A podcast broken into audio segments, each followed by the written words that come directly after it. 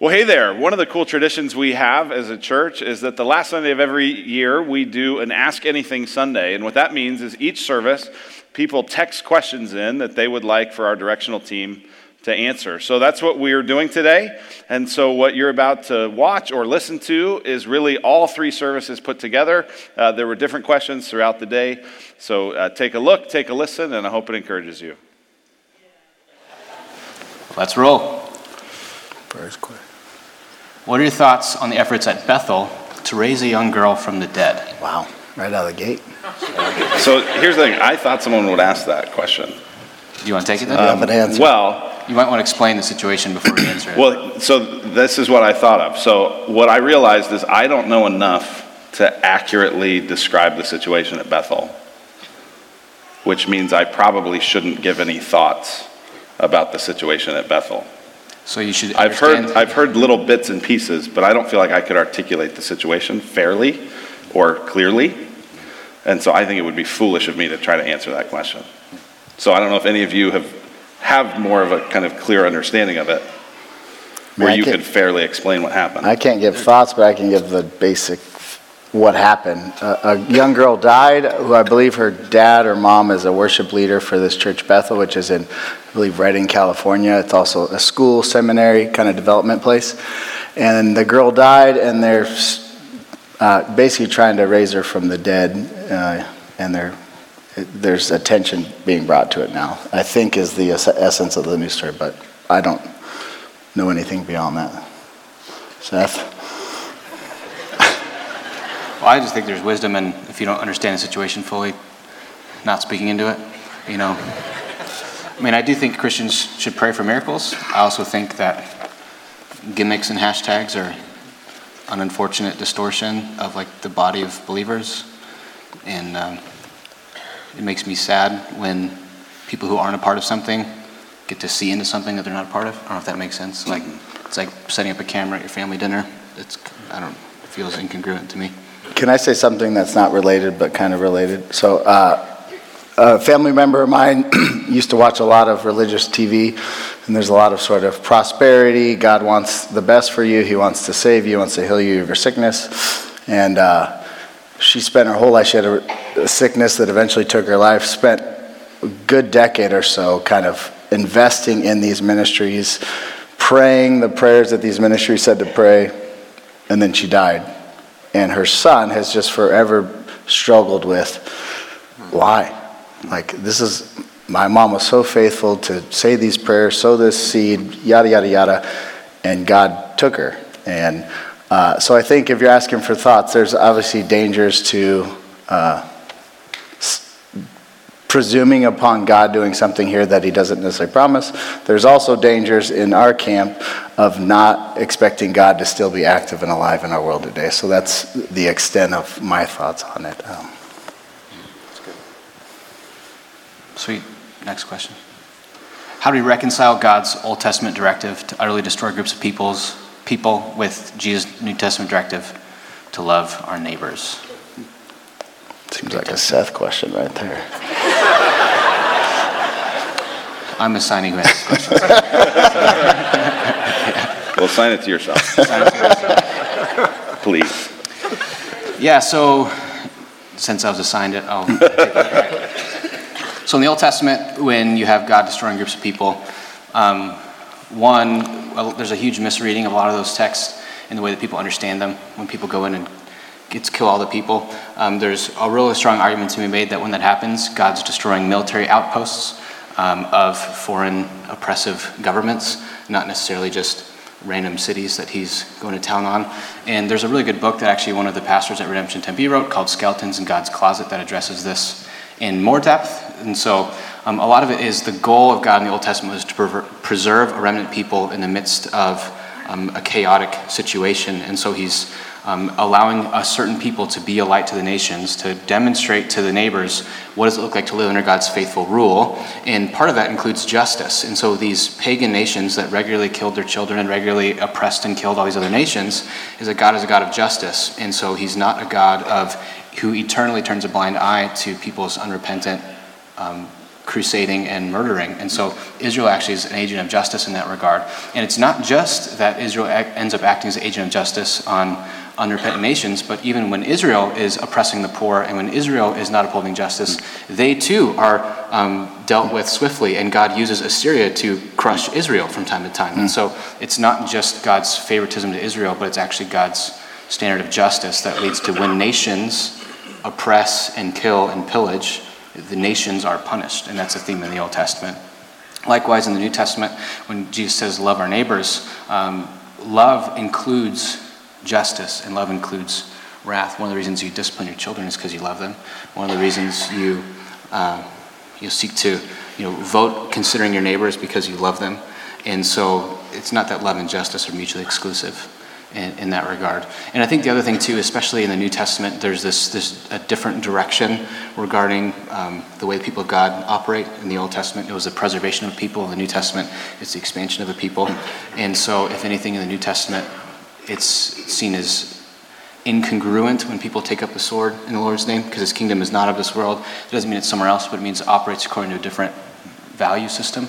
And so, whereas kingdoms of earth impose their agenda with swords, the kingdom of God imposes its agenda with love, and there's a willingness to suffer. Yeah. I think that's really great. I'd also add that the uh, Old Testament story is preparing the way for Jesus. And so um, everything that happened before Jesus was laying the groundwork and actually preparing people to be able to understand who he is as the you know, fullest revelation of the Father. So.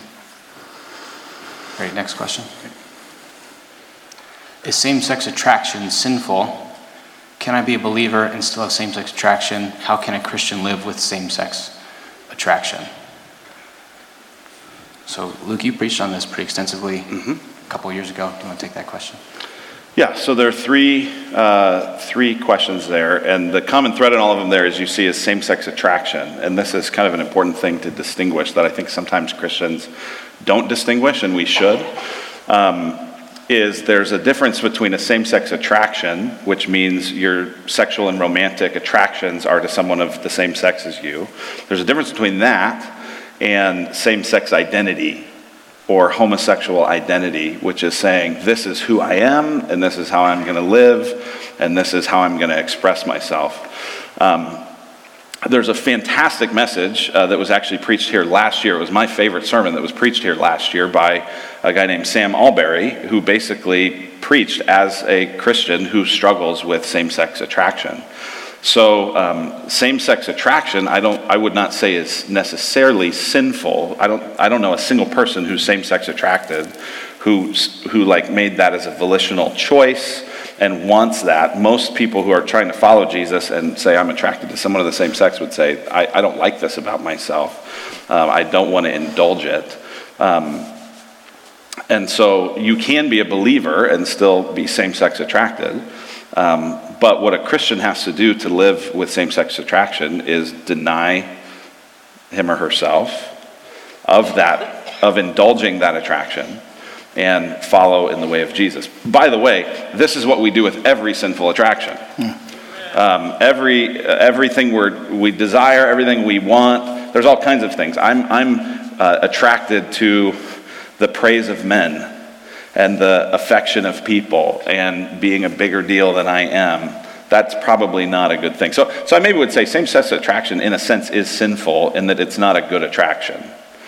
Um, and so, like all attractions or desires that we have that aren't in line with the will of God, those should be resisted, and we should seek to put our, ourself and our sinful desires to death through Jesus and trust Him to live in a way that's faithful um, and obedient. Good answer. Anything to add? Uh, just, it might be helpful. Uh, sin, a lot of people think of it as categories. There's things that are sin, where sin, as you read throughout Scripture, is a parasitic reality, means it latches onto a good thing. So sin is always Satan's way of latching onto something good sexuality, romance, relationship, intimacy, and distorting it. And like Luke said, with praise of men, all of us deal with this in all sorts of ways. So to like put this on a list and say this where does this rank with sins that's in the Bible, sin is always latching onto something and causing us to have a distorted view of the world and our affections and our mind and our heart. And uh, so we're all in that reality together. This is just one of the ways Satan has used to use his trickery and deception in this world. So. Yeah, Everybody, uh, puberty or older, is a sexual sinner. Uh, my kids are sexual sinners too, and Oh, they're, and they're not even in puberty yet? they're pre-puberty. So. All right, so we're just, we are sexual sinners. And so all of us have to repent of the illicit attractions that we have that are not in line with God's design for sex taking place in the context of a one man, one woman marriage. Anything outside of that, anything outside of that, pornography, affairs, uh, imagination, uh, all sorts of those desires, those all have to be repented of. And so this is not singling out uh, one particular thing, but since the question's about it, um, you would, I would approach that like I would approach all these areas of, of temptation and impurity. Just really practically for us here, I've personally had conversations with, I think, six different men who really struggle with same-sex attraction, who are faithful, believing members here, who serve and carry lots of weight. And, and so if that's you, maybe you ask this question hypothetically, or maybe you're someone who's wrestling with that, like, you're not alone at this church, at least. And I hope that if it's like, obviously, like, and even different desires have different strengths, you know? And so sometimes that can feel like a crippling temptation, and sometimes it's something that comes around once a month or whatever it is. You know, you're not alone at this church, and there's people who um, could encourage you as you fight that. And I, uh, you know, I'm glad those people are part of our church, and I'm glad that they're just seeking to follow Jesus, even in like a everyone has to be countercultural in different ways in different cultures, right? Hmm. And this is one of the more countercultural ways. You know, mm-hmm. different cultures affirm different things that the Bible rejects, and in our present cultural moment, I think this is one of the harder things, just because of the countercultural reality of that. Hmm. So, if that's you and you want to talk about it, we'd, we'd love to encourage you hmm. and at least connect with other people who have walked that path for a longer time. Yeah, there's, there's bondage in believing that your sexuality defines you. Um, that's one of the common modern myths that's super strong in our culture today. Um, and we don't believe that that's true. We believe that the image of God and, and being in Christ defines you as a Christian. So uh, we want to fight to preserve that because we believe that there's life and love and joy in that truth. Um, but that is a hard that is a hard message to carry today, for sure. Yeah, just one last thought on that in general is a lot of people feel a lot of shame about how they are tempted because they're tempted different than other people, whether it like whatever it is under the sun that tempts you, you know. And I think we need to recognize that Jesus was tempted and tried in every way, and so there's no shame in being tempted. All right, next question. Is redemption planning any new church plants, and if so, where? I'll take that. Yes. and you'll find out in 2020. Next question. Let, I- let me just say one thing on that. I'll expand beyond like five words or whatever.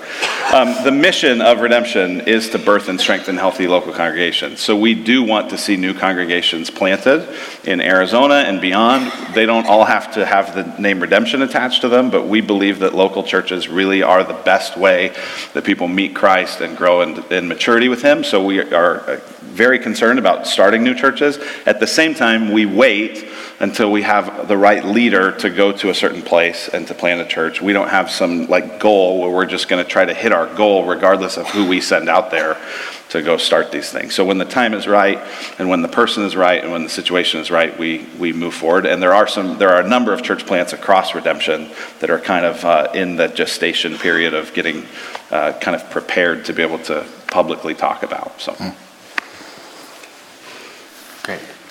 All right. What does the Bible teach regarding female pastors? Great question. Matthew, you want to take it away? You want me to take this? Oh boy. Um, We, we've been talking about this a good amount, and so Yeah, we have we have been talking about it a lot. Uh, some some of it depends on what you mean by the word pastor. So, um, in a sense, everyone's called to care for and disciple um, the people in their lives, men and women. Um, if you're talking about it as a particular office of like overseer in the church, we do believe that the Bible restricts that uh, to men, not on the basis of competency necessarily or some sort of ontological difference, but simply um, by God's choice. And so uh, we believe that, that women should have a prominent role in influencing and shaping and speaking into um, the way that the church functions. Uh, I believe that women have a lot to offer in terms of teaching, um, but for whatever reason, in terms of overseeing the, the whole, um, the whole church, uh, we believe the Bible restricts that to the male office of overseer or elder, or sometimes the word pastor is used. You have your Bible open, Luke? I do. Well, I mean, it asks, what does the Bible teach? So uh, the, the Bible teaches a lot about this, but here's uh, one passage. This isn't the only one at all, um, but I think it's a, it's a key one. In 1 Timothy 2, 1 Timothy chapter 2, verse 12 says, uh, says this I do not permit, this is the Apostle Paul writing to the church, to, to Timothy, who's a pastor, elder in the church in Ephesus. And he says, I do not permit a woman to teach or to exercise authority over a man, rather, she is to remain quiet. For Adam was formed first, then Eve, and Adam was not deceived, but the woman was deceived and became a transgressor. Um, and he goes on. And, and this, is a, this is a tricky passage. This is not like this, oh, everyone just thinks the same thing about this, this passage. But I think the, the key phrase there is I do not permit a woman to teach or to exercise authority, uh, because later on um, in the. Uh, in 1 Timothy 5, so same, same book, just a couple chapters later, it says this in verse 17 of chapter 5 Let the elders who rule well, that's that idea of exercising authority, be considered worthy of double honor, especially those who labor in preaching and teaching. And there, that passage is talking about why some elders should be able to be financially supported by the church because they have that, that idea. But those two ideas are used in this same book in, I think, a very similar way. So it doesn't seem that, I don't think Paul is saying that, ladies, when you come in the door, just shut your mouth and don't sing, don't talk, don't greet anyone, don't. He, when he talks about teaching or exercising authority, he's talking about those roles of those offices of the elders that he's going to talk about a few chapters later. Um, so I think that would be one passage that would, would come to mind. Yeah, so the way we understand it is it's women, at least at at least here, women do teach, women do exercise authority, but they don't hold the office of elder pastor. Correct. Okay. That's not to say that this has always been done well in the history of churches that Not at all. believe this. We're not saying that. Or, or us. Yeah, Or even us. I mean, I feel like one of the things we're trying to do constantly is live out what we say we believe, which is that every role in the church is, import, is important and is valued, and only one is restricted. Uh, giving voice to women, and especially really good uh, female leaders, is just something that we're, we're working to do even better at. Yeah, I feel like we're trending positively, but historically we haven't done a good job at this. Long ways to go. Next question. What are some specific ways you are hoping the culture of our church will grow? How can we as individuals be a part of that? It's a great question. You're an environment culture guy. I'm talking about that. Since Look at how the- cultured he is. Yeah, look how cultured I am. Um, this is for me personally, and I think for the church, I think uh, an honor of the older generation that uh, wants to give to them and not just receive uh, would be one. Um, and take care of widows and all that the Bible says about taking care of uh, folks who have lived a good life and now uh, need some care as they've provided care their whole life. So that'd be one, and I think we have uh, ample opportunity for that. Just be a matter of a, heart and then feet to go and do the work. Um, with our young people, so I'll just say the two spectrums. Young people, I just think uh, the word I would use are jellyfish. A lot of times, they lack a backbone, they lack conviction, they lack any sort of "I will die on this hill." Everything is up for grabs and based off the individual in the moment and how they feel.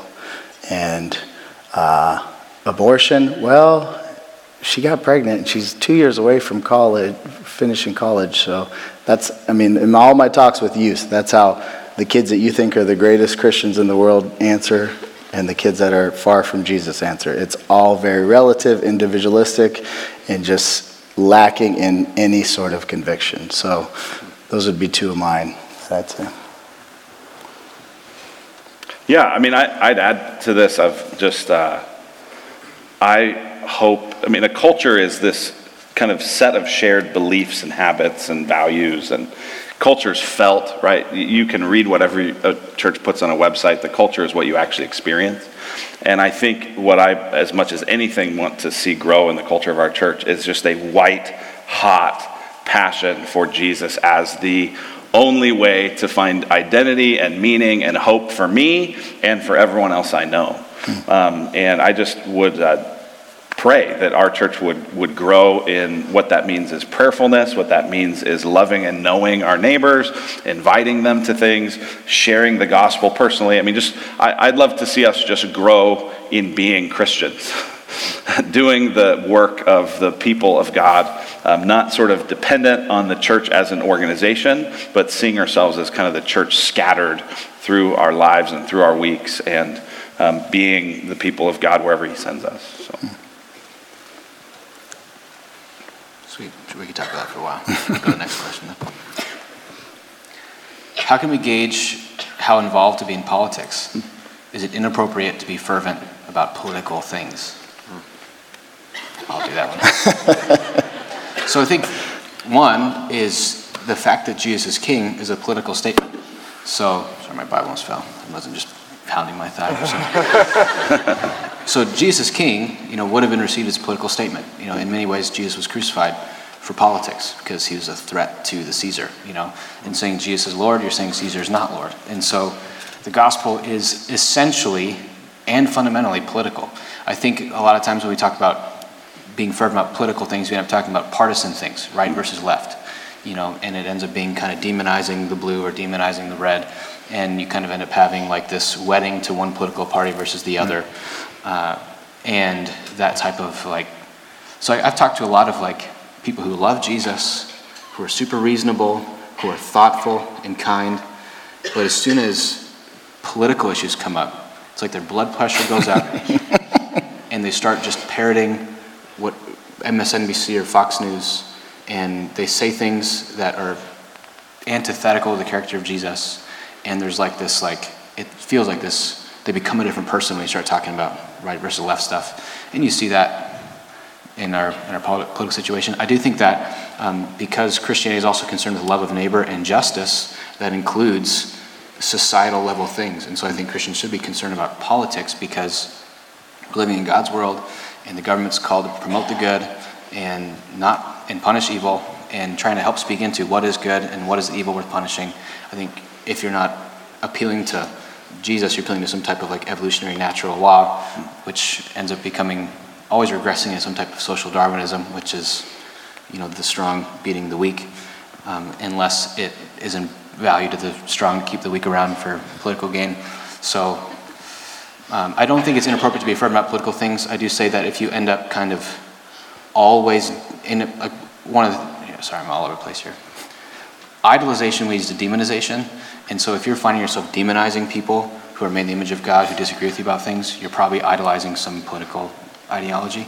And so I think it's more of a heart check thing. You know, are we about the kingdom of God that is not of this world, but at the same time, we're ambassadors called to lobby a foreign entity on behalf of the place of which we're actually citizens. So that's that ambassador role.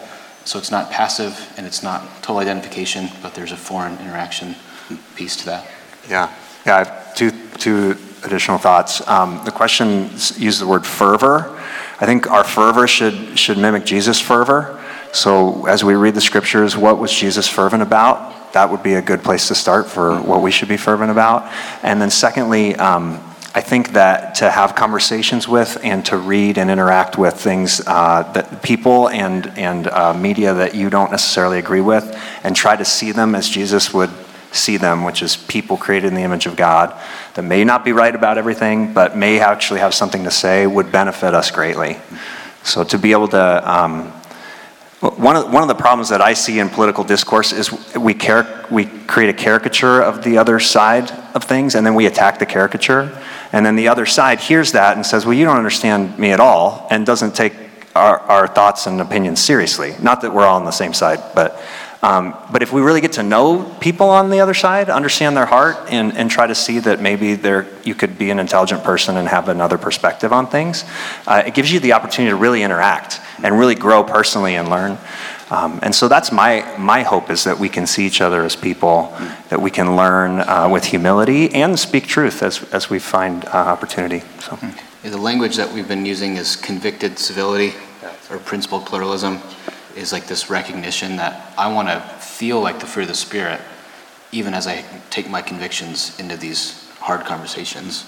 And so it's not also to embrace like this myth of false equivalence that like, you know, there, there are agenda items I think that Yeah. any single politician could have that you're going like, this is antithetical to the kingdom of God and antithetical to belief in creation and, and God's gracious goodness. And so it's not a problem to be preeminently identified with a certain political party, but I do think that if we can't have conversations where we feel like we're full of the Spirit, then there's a problem. You know, love, joy, peace, patience, kindness, goodness, gentleness, self-control, being slow to speak, quick to listen.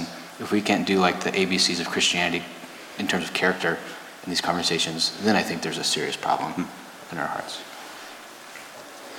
All right, next question. As teenagers, what is the best way to avoid temptations that we aren't necessarily ready for? Hmm. That's a good question. So Matthew's parenting a teenager, and Josh parents knows uh, a- 400 yeah. teenagers. What's the best way we can avoid temptation that we aren't necessarily ready for? So, um, the book of Proverbs seems to be written by an older set of people to younger people, basically. And most of Proverbs basically says, listen to people around you. So, I'd say, listen to the older folks in your life telling you stuff you don't want to hear. Um, the second thing would be start to learn yourself in how you're tempted. So we're all tempted differently. Some of us are tempted when we're tired. Some of us are tempted when we're alone in the house. Some of us are tempted, and kind of combining the wisdom of folks in your life and a, a beginning of a self awareness of your own soul and how it's wired and how Satan can tempt you, uh, and then just talk about it. One of Satan's big lies goes back to the same sex attraction one is that you're the only one dealing with it. So just keep it quiet. Just stay in that shameful little private mind of yours and don't ever bring it up. That's the opposite of what the gospel says. The gospel says bring anything to God and he can wash you clean. So I would make sure you are talking about it with people who can help, not just your uh, knucklehead teenagers who are uh, in the same cesspool that you're in, but people that can bring help to your life a little bit.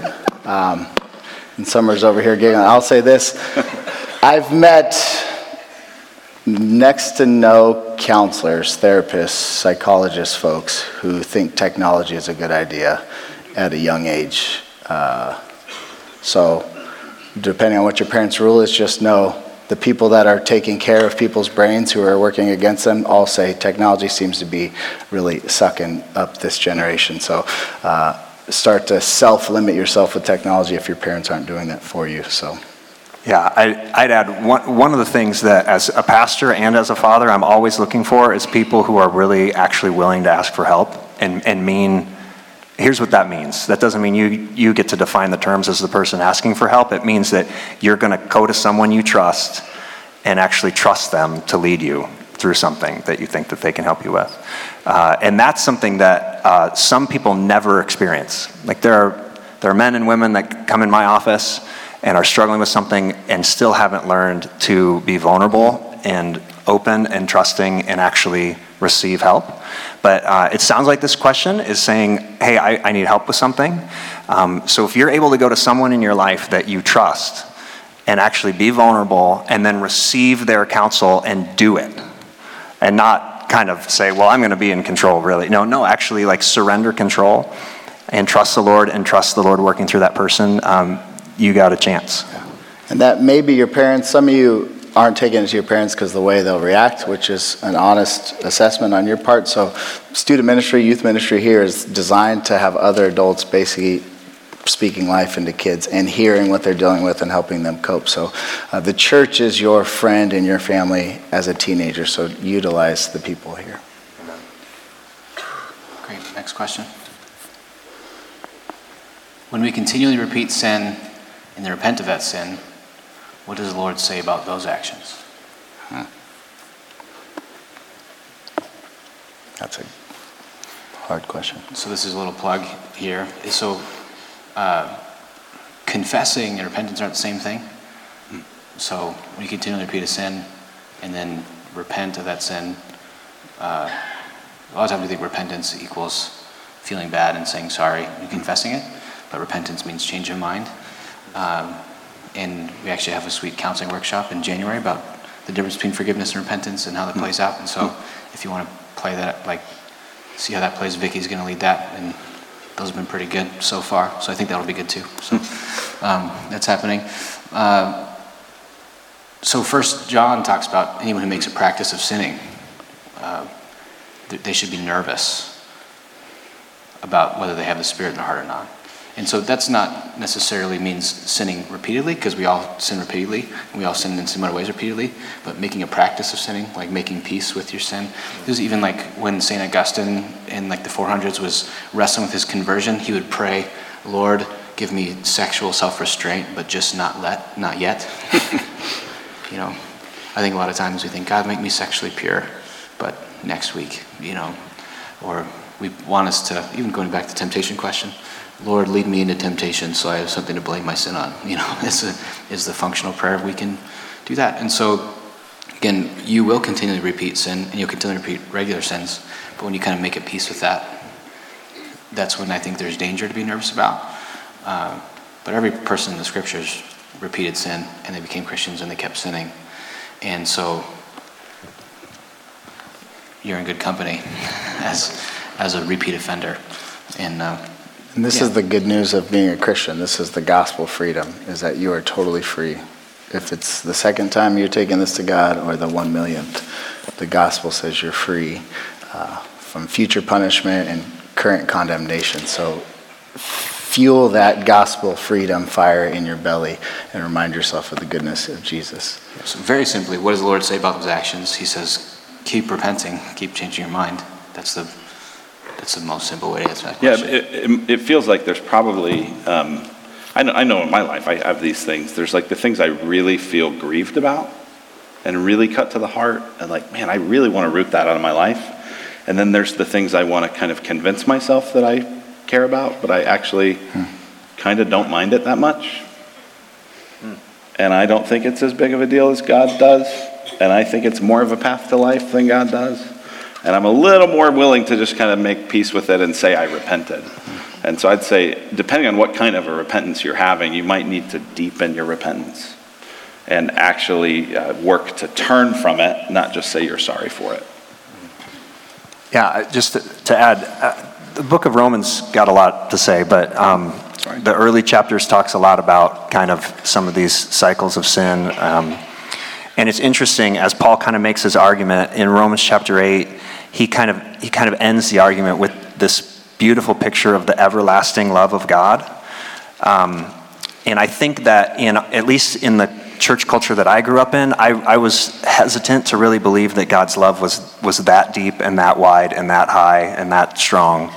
Um, when I was continually struggling with sin, and yet as I've as I've grown, hopefully a little bit in my faith over the years, it's it's the very belief in that love of God for me right now, even in the midst of my brokenness, that has helped me um, move beyond some of that. Mm. So, uh, really believe that God loves you, like right now. He's not loving a future version of you, but in Christ, you are his beloved child. Um, and we, we, can, we can believe that, we can claim that, or, you know, uh, and experience freedom right now with, with that truth. So. Yeah, we don't get into God's family through works, and we don't stay in God's family through good works, which is good news for. How do you come up with a new sermon series? It's a great question. And uh, Luke, why don't you take that one? Yeah, that is a good question. So, uh, probably a, we're one church of nine congregations across Arizona. And I would say probably about 90% of our sermon series are unified, meaning every congregation is preaching through the same thing at the same time. So normally, whatever the text is here at Gateway is the same text that they're studying at Arcadia or at Peoria or at Tucson or Flagstaff or so forth. So, um, so when it comes to those series, I actually have the privilege and the responsibility of helping kind of herd the cats in that process. And uh, what that looks like is I kind of communicate with all the lead pastors and teaching team members at all the congregations and ask them kind of what's on your heart? What do you feel like God's really teaching you? What are the things you feel like your people need to hear? Uh, what books of the Bible seem kind of like this would be really good for us in this particular season? And I just kind of compile that that data. And it just the way that God arranges it, it always seems like there's a couple of different things that sort of rise to the top and become, you know, themes you sort of see through that. So then we we we kind of take those and go, okay, how how do we schedule this? Where where makes the best sense to do these things? We try to have a little bit of a balanced diet where, you know, for the most part we try to kind of go Old Testament, Gospels, New Testament letters, Old Testament Gospels, New Testament letters. Not necessarily all in that order, uh, but we don't want to just get stuck studying the Gospels forever and kind of neglect other parts of the Scriptures. So um, that's a little bit of how that comes up. Great. Next question. What are your thoughts on online slash app dating? Well, none of us do it. so I Have am any of us against it it? for me. I've not done it. Have you ever done it? I've not done it. You've not done it? No. It didn't exist when I was dating. What are your thoughts? You ever see a lot of people who are dating or shouldn't be dating? So? I got married 11 years ago or so, 12, I should know this. Anyways, in our premarital class, we were the only couple that met face to face. Everyone else had met online. So that's over a decade ago. So how much more is that true now? I think it's a reality we all live within. Um, so if you're like from a generation that thinks it's lame, uh, Get over it. kind of get over it. The other thought, so Tinder is kind of the hookup one. Just know most of the kids I know that I love, and a lot of them who love Jesus, have gotten on Tinder to find love. So it's just kind of a reality that we have to live within for people discipling younger people and helping them think through the best way to use it. Um, I'm old school. I'd like to know my sons met their wives face to face, but whatever. It's not Probably. near of levels of importance. This is like near the bottom as far as having a conviction on it, but it's just a reality, and it's shocking how much online dating is a thing now. It's just it is what it is. Hmm. It's like with all online encounters, the potential for anonymity is a potential trap. And I think wherever you meet people, surrounding yourself with wisdom, getting other people, because you know they say love is blind.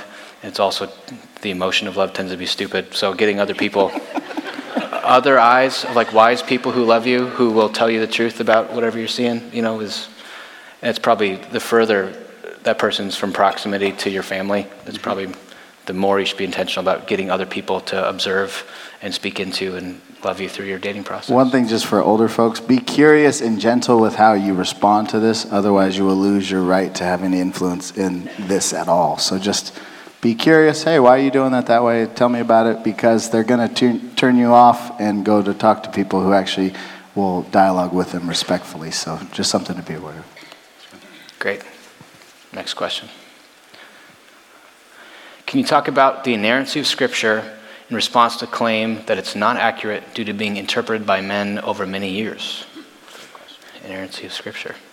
Yeah. Matthew, you want to take this one? I can start, and you can clean up after me. Um, yeah, we, we believe, so I, I think what the scriptures are um, is a really important question to try to wrestle through. Uh, because uh, we kind of look at things from a 21st century post Enlightenment rationalist perspective, but these, these books and these documents were written a long, long time ago um, to a very different people and with, with sometimes very different goals than, than we come to them with. So, um, inerrancy. So, th- we believe that the scriptures are God's word, that they're inspired, um, that they're authoritative. Um, the, the concept of error is an interesting concept. Um, it, it depends, honestly, a lot of what you mean by that. So, might there be an apostrophe missing in, in, a, in one of the original transcripts? Uh, possibly. I don't think that that threatens our, our faith in the least. Um, might it be that something was written um, as kind of a, a poetic um, expression or from a different literary genre, uh, and then to, to read it literally might do damage to it, yeah, that's, that's possible. So um, I think that the claim, I'm, I'm reading the question, and claim that it's not accurate due to being interpreted by men over many years. Certainly, men can interpret things rightly and wrongly. That's why we try to read in community and read with people that read. We read not just with um, other believers today, but read in light of what believers across the centuries have, have how they've read. Uh, I don't know. I'm throwing a lot of stuff out there, Seth. Why don't you? It's good. Anything to add? Yeah. So it's basically asking in the game of telephone of Scripture, did somebody screw up along the way? So just how the game of telephone works is we don't have the original ones. God, in His graciousness, would not allow us to have something that we'd make an idol out of and we'd kill each other over. So we don't have the originals, but we have very close to the originals, uh, Dead Sea Scrolls and that sort of thing. We have very, very close to the original things. And then from there, we can, people way smarter than us can look and say, there's lots of tiny little errors, but as we trace it back, we are like 99.999% dead on with what we have that God has graciously given. So, with full confidence, we can say we have God's word. Like Matthew's saying, an apostrophe here, there's, you know, there's more extensive work where you can look at where there might be a discrepancy on copying from the scribes, but I have full confidence to stand up here every Sunday and say, this is the word of the Lord. So, Yeah, the science of textual criticism, you know, people get PhDs in it, and it's, we're actually doing a conference on that in March about inerrancy and the way these things, so it's going to be here, I think it's like the last Saturday in March or something like that, about why we can trust the Bible and why that matters. And so, yeah, so we don't think that our interpretations are inerrant, They're, but the texts themselves, while being full of variance, we still believe are without error because they're God's word, God's word, and He can't speak lies. So there's the shortest, quippiest answer for that. We'll go to the next question.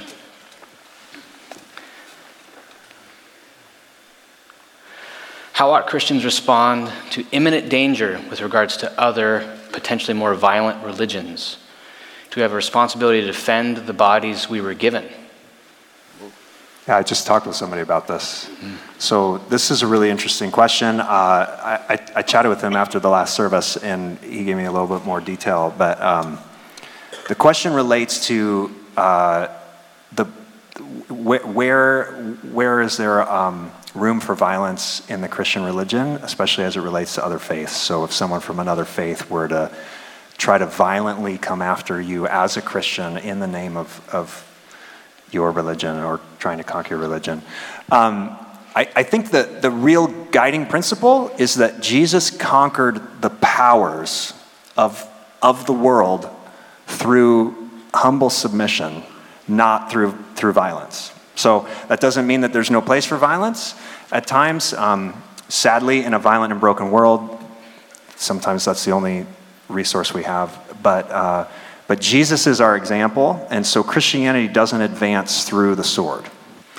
At times, when in, in, the history of Christianity, when we've tried to make it work that way, it has not, has not served the, the kingdom of God well. So I think, as a general principle, um, that's true. I do think there's tension, especially as it relates to protecting the weak and vulnerable.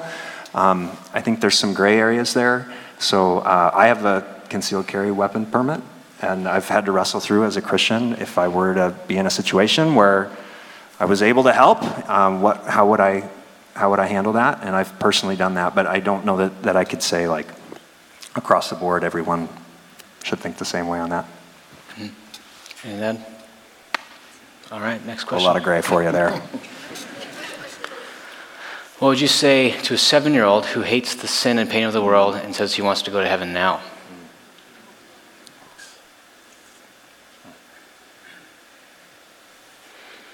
Um, so I'll start this off, and you guys can weep with those who weep, uh, rejoice with those who rejoice. So don't uh, jump through the weeping. Don't, I mean, sit with them in their sadness and just be an empathetic presence. I was talking with a chaplain at a hospital, and he says, My job is to be an empathetic presence in these rooms. And as parents, as grandparents, uh, we, uh, most parent and grandparent questions are like information or content or truth related. Uh, but don't forget your presence and how it feels to be around you and uh, how you can image God that way. So I would, I would sit with them in their weeping. Um, I would still have some answers, but I would not downplay that part of it. I don't know if you guys would add anything. We all have kids Sure. around this age. Yeah, I mean, I, I, I, it makes me sad that a question like that has to get asked because that reveals the brokenness of the world. And um, uh, I'm assuming whoever asked knows why the seven year old hates it. Is it they hate it because they hear about these things and they're just empathetic and they kind of hear about stuff and it makes them sad? Or do they hate it because they've really experienced it and been victimized by it? And so my answer would depend a bit on kind of knowing more of that particular story. I think the instinct of wanting sin and pain to go away is absolutely the heart of the kingdom of God. And I think that that's a great thing. I think one thing I would maybe encourage, uh, if, if one of my kids were talking about this, I think I would tell them, hey, remember the true story of the world, which is that the whole point of history is not for us to get to heaven, but for heaven to get to us. And so I would encourage this child to um, see himself or herself as an ambassador of heaven here, and that they would have the opportunity to love people and um, push back against the darkness in little places where they can, and that God would use them. Yeah. I've never had this conversation with a seven-year-old, but I feel like I know probably some of you adults in this room feel like this right now.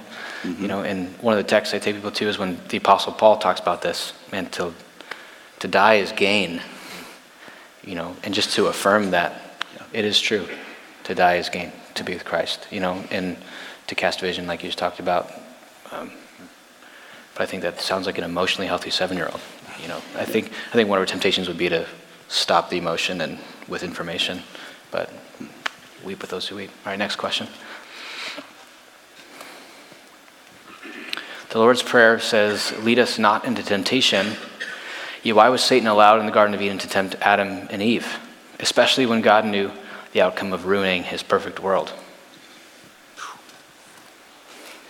I, I told I told Seth I, before and I said, hey, anything that would have shown up on your Phoenix Seminary oral exam, you should just take it.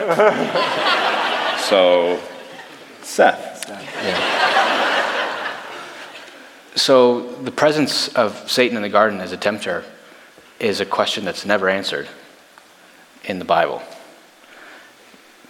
I think a lot of philosophers and theologians have speculated as to the why and the how, and the maybe God's glory is maximized in showing himself to be a healer and a saver and a redeemer. But that, that's speculative, that's not answered in Scripture. The presence, I think part of what the Genesis 1 narrative is doing is it's uh, creating the, the inexplainable tension that one of the goals, I think, of Genesis 1 and 2 is to help you see that evil makes no sense. Because if you read it and you're like, where'd Satan come from? Like, there's a text in Isaiah, you think maybe this is about Satan. There's a text in Ezekiel, maybe this is about where Satan came from. But those are, at best, speculative. So I think part of the goal in even telling the Genesis 1 through 3 story is that in the beginning there was darkness over the face of the deep. Where did the darkness come from? Where is it, you know, the, the chaos before creation? And so I think there's this reality that, especially writing to fallen people, that our experience of the inexplicable purpose of that, there's something that God is doing in his economy that's making the best of him showing his character to the world. Um, but exactly connecting the dots onto the what, when, why, or how is just never really clearly answered on in the scripture. And this is one of those questions that asking why feels less important than asking what and what now. I don't know if that's fair.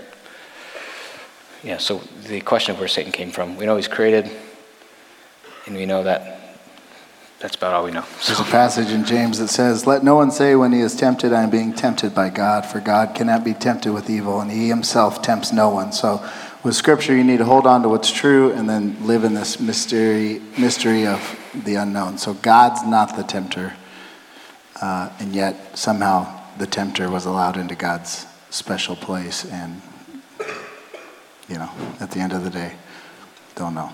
Yeah, there's a lot. Like, I think it's Deuteronomy 29 29 says the secret things belong to the Lord, meaning they don't belong to us. And I think as being finite people, there's a lot of these questions that you just go, I'm not sure. And you can read the answers. I just don't think very much, I don't think many of them are very good. Yeah, I tell my kids it's like explaining calculus to an ant. Uh, the ant, the ant just can't, doesn't have the capacity to understand, it doesn't mean it's not true. And so uh, God gives us what we need. He understands and bears with us where we are. And there's a lot that He doesn't give us because we're not ready for it. Yeah, I hate explaining calculus. So. All right, next question. Where do Redemption Gateway pastors tend to stand on the various views on the end times? Will we ever do a sermon on sermon series on Revelation? Where, Yeah. do you, where do you guys stand? Yeah. Well, Yeah. I, where do I stand or where do I tend to stand? but I think, I think even that nuance in the question reveals this sense of like that there's tendencies here, there's flinches, there's leanings, that this is the, the understanding of the end times and what's still to come is not like something that's super nailed down in terms of knowing exactly when and what's going to happen. So um, I think, you know, the. Should you give the big buckets and then? Yeah, yeah, that's a good idea. So the, there's kind of uh, historic premillennialism, which means that Jesus will come back uh, before a thousand year earthly literal reign. That's kind of one view. There's dispensational premillennialism, which is that there's a rapture followed by a thousand years of Jesus' earthly reign.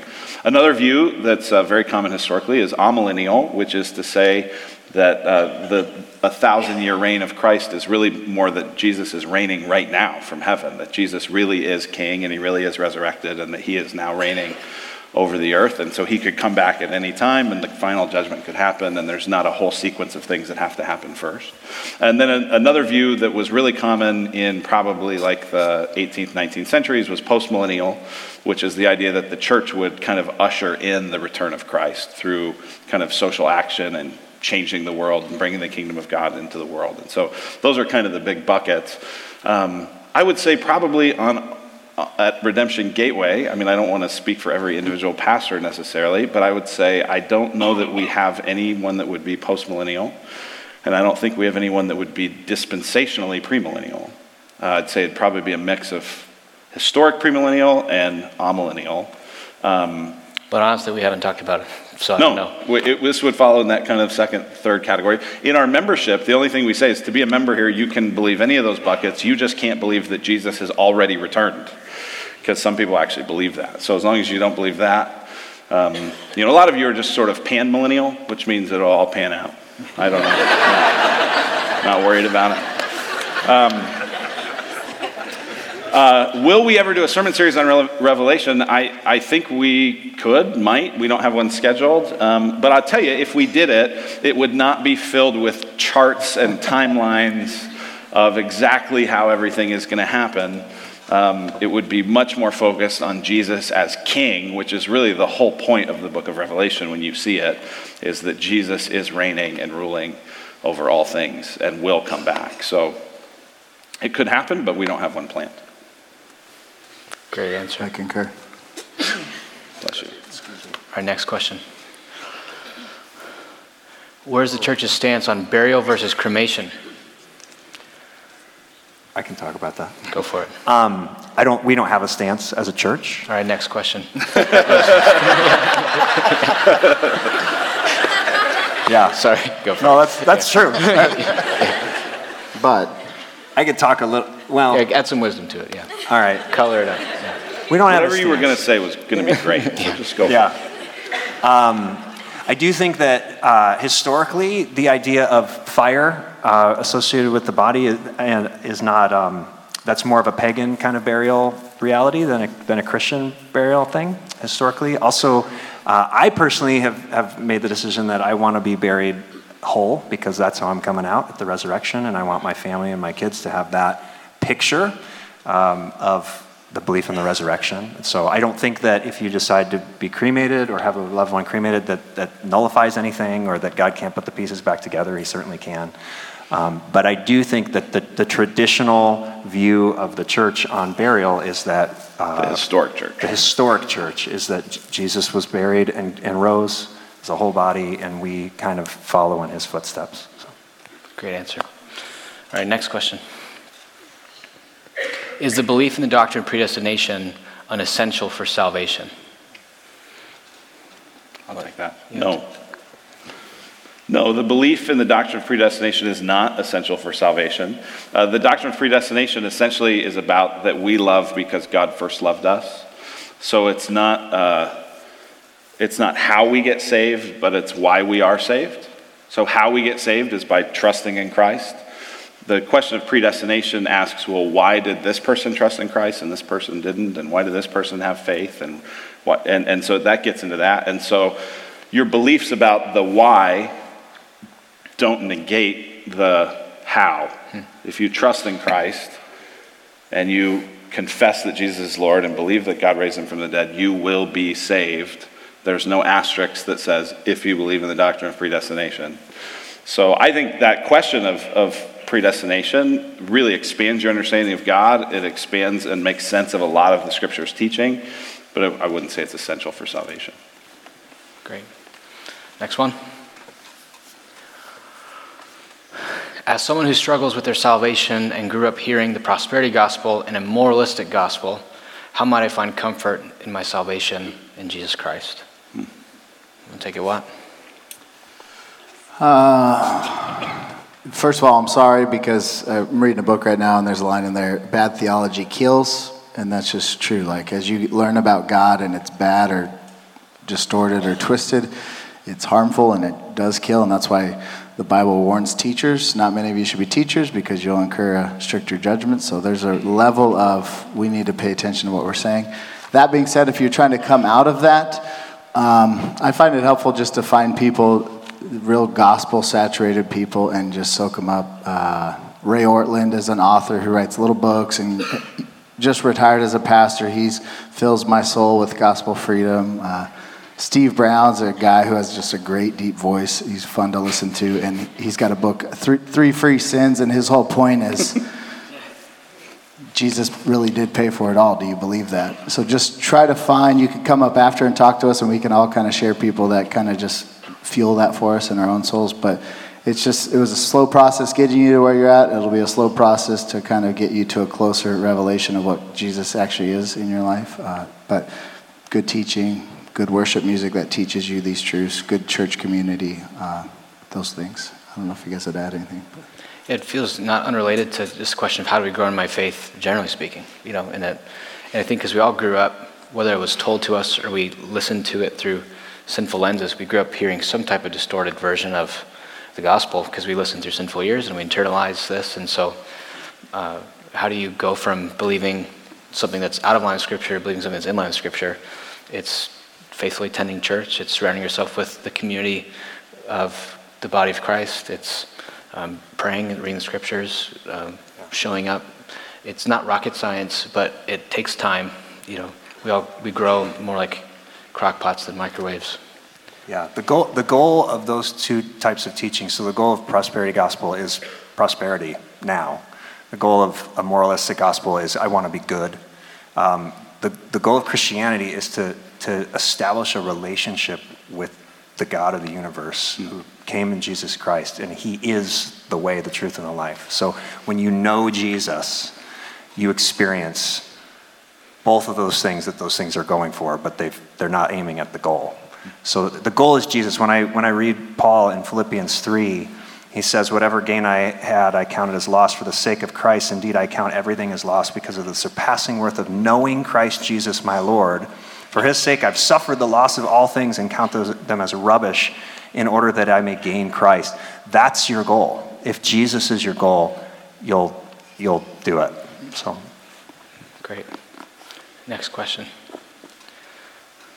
How do I use both the joy and sorrow of my singleness for God's glory and timing?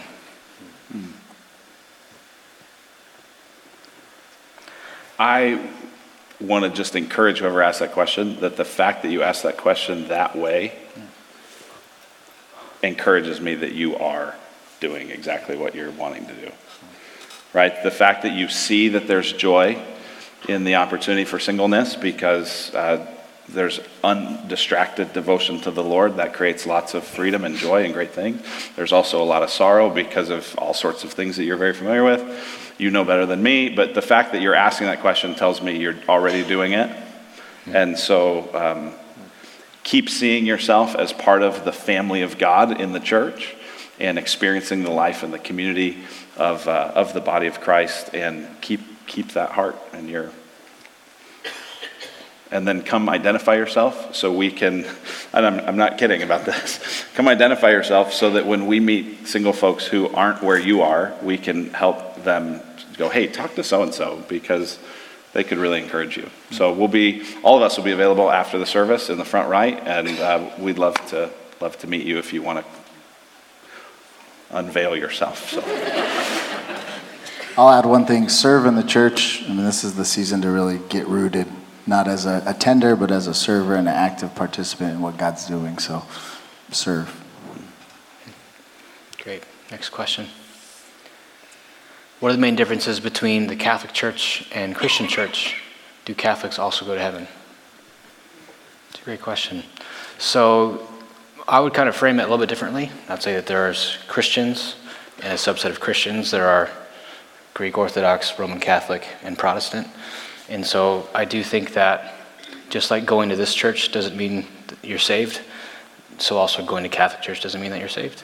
I think that um, there's a lot of people who are, I mean, even then, it's not right doctrine that gets you saved, it's knowledge of Jesus. I have some Roman Catholic friends who I think are wrong on some serious doctrine things, but I think they do love Jesus, and I think they trust in Him for their salvation and I do think that like a healthier understanding of the scriptures can be found here. Obviously, I'm married and not a priest, you know. So, but I, but I, so I think the uh, so the main differences, I guess you could say, is the way they view the sacraments, and in particular, they have seven sacraments. We only have two, and they view the sacraments as like means of grace that you'd have to.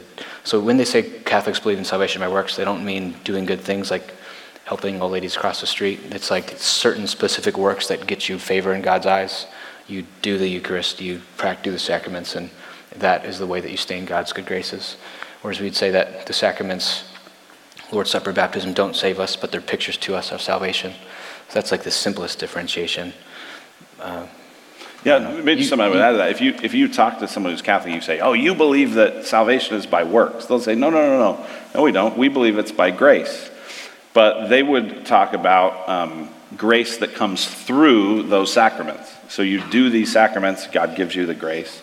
Um, it's, uh, it's infused to you. It's grace infused through these sacrament activities. We would say, as Protestants, we're saved by grace that's imputed, that's given to us.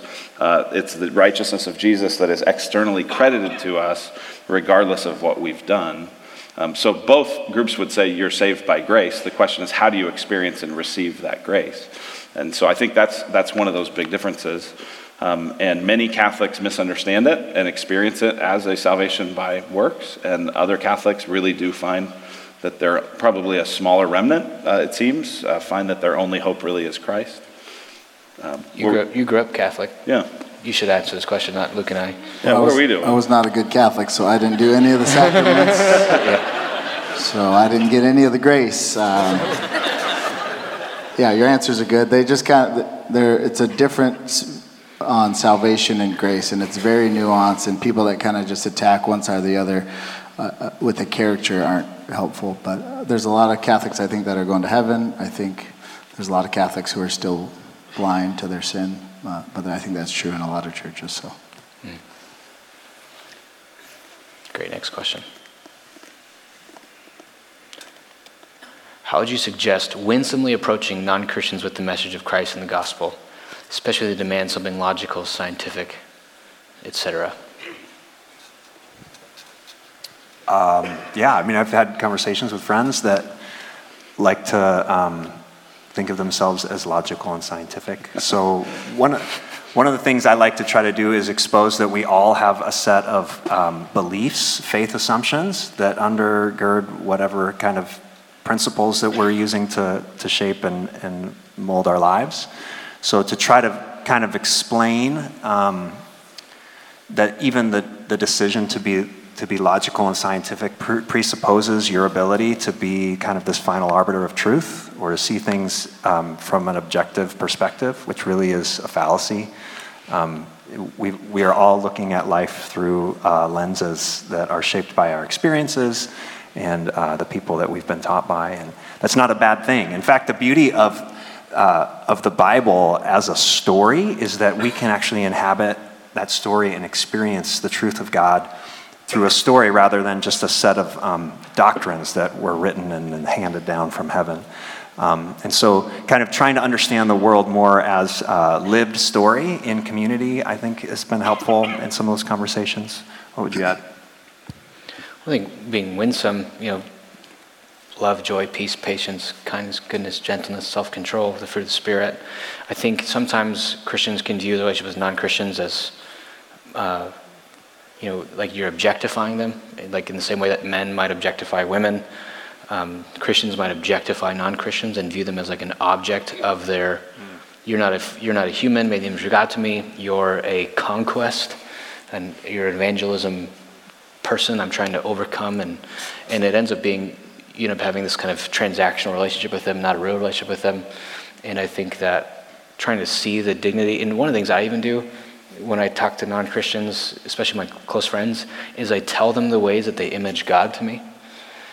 You know, like your your business sense like really helps me understand like Jesus is king, you know, and and they kind of sometimes think it's a little cheesy, but I try and look for the way that they reflect God's character, and I'll tell them that, and them as atheists are like, mm, you know, and then and so just try to like encourage them, not just tear them down, and I think we kind of you know gen- creation the Bible starts with Genesis 1 and 2, and then it goes to Genesis 3. I think we think that our evangelism starts with Genesis 3. You know, did you know you're a sinner? You know, it's like, but I think if Genesis 1 begins by affirming the good and then going to sin. And I think one of the things we could do better is by affirming the good before we necessarily go to the fire and brimstone.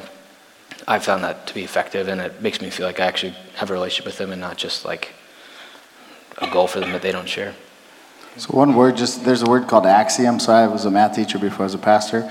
All science is built on axioms. Axioms are not provable. They're just something we assume. Like two parallel lines never touch.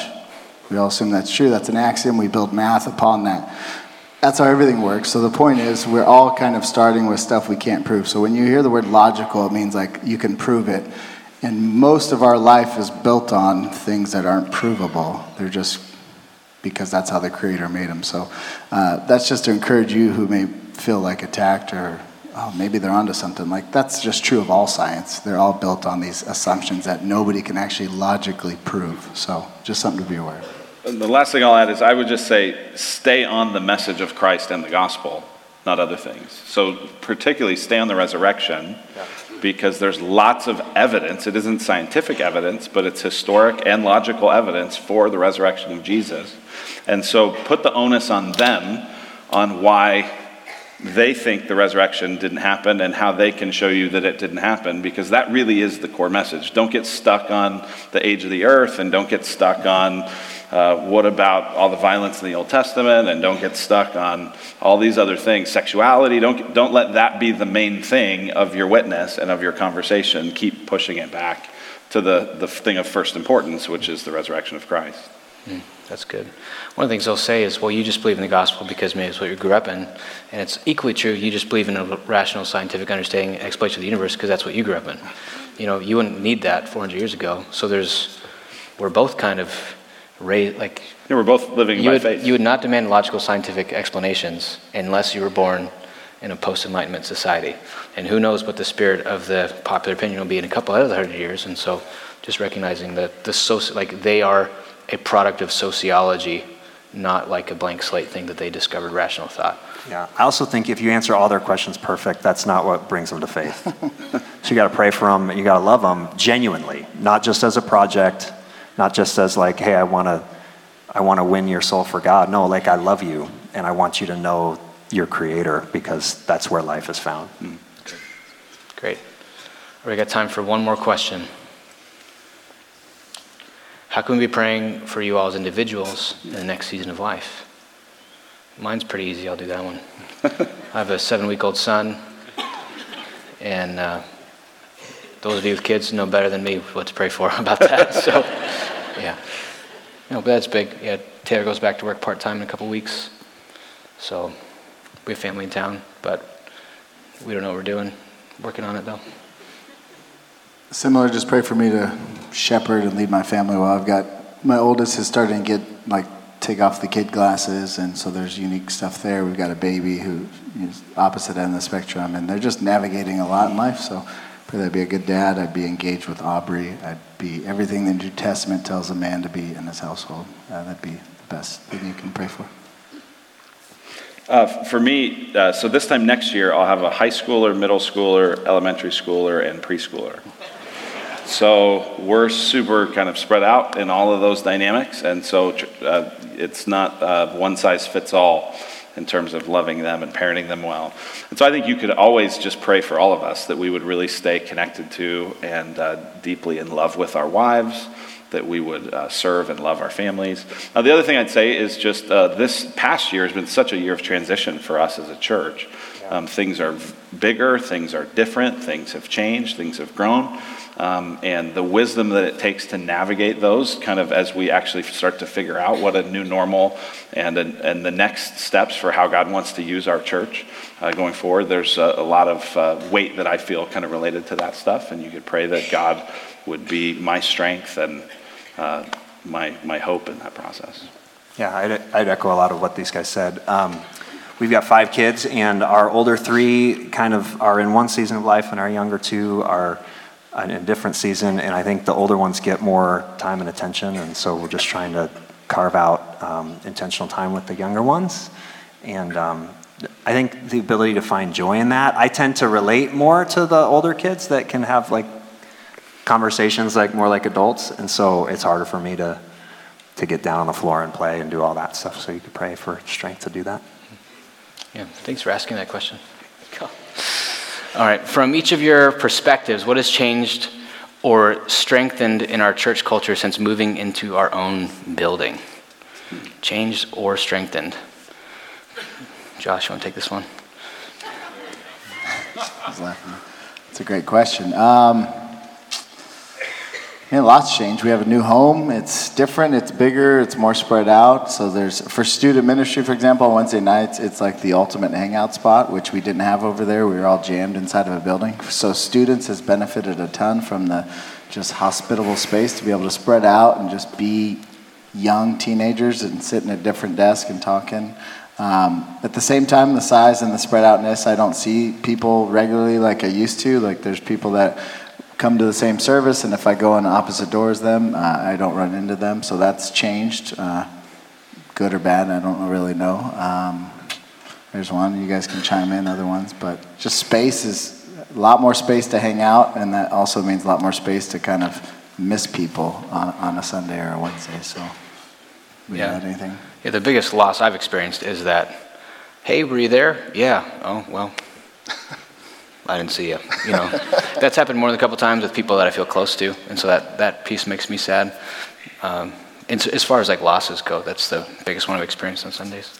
Yeah, I, I get to lead worship on occasion, and um, when we moved in here and we're kind of higher up on this bigger stage, and it feels more, I don't know, professional feeling. I've, I've noticed maybe a, a less engagement from um, the congregation, which has been challenging, and we've been praying and thinking about how to how to try to encourage more of that. So um, that's something that's that's just interesting. I think I think we'll have a better answer to this question in maybe two years because it still feels very fresh and new. A lot of our staff are still trying to figure out what does it mean to do ministry in this space. What's what are what should our expectations be and that sort of thing. So.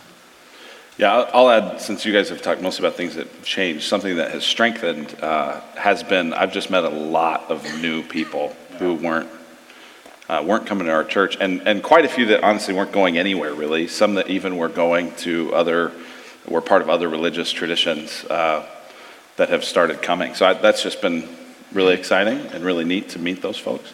Um, I've been encouraged that there aren't tons and tons of people who are like, oh, I used to go to this church and now I'm here. I used to go to that church and now I'm here. But there's more and more people that kind of haven't really been around anything. So uh, that's also very cool. So that's you, especially. Welcome. Yeah. Glad you're here. Yeah, I think one of the other biggest strengths, and this is too long, I one question, but anyway, so is people seem to hang out a lot longer afterwards.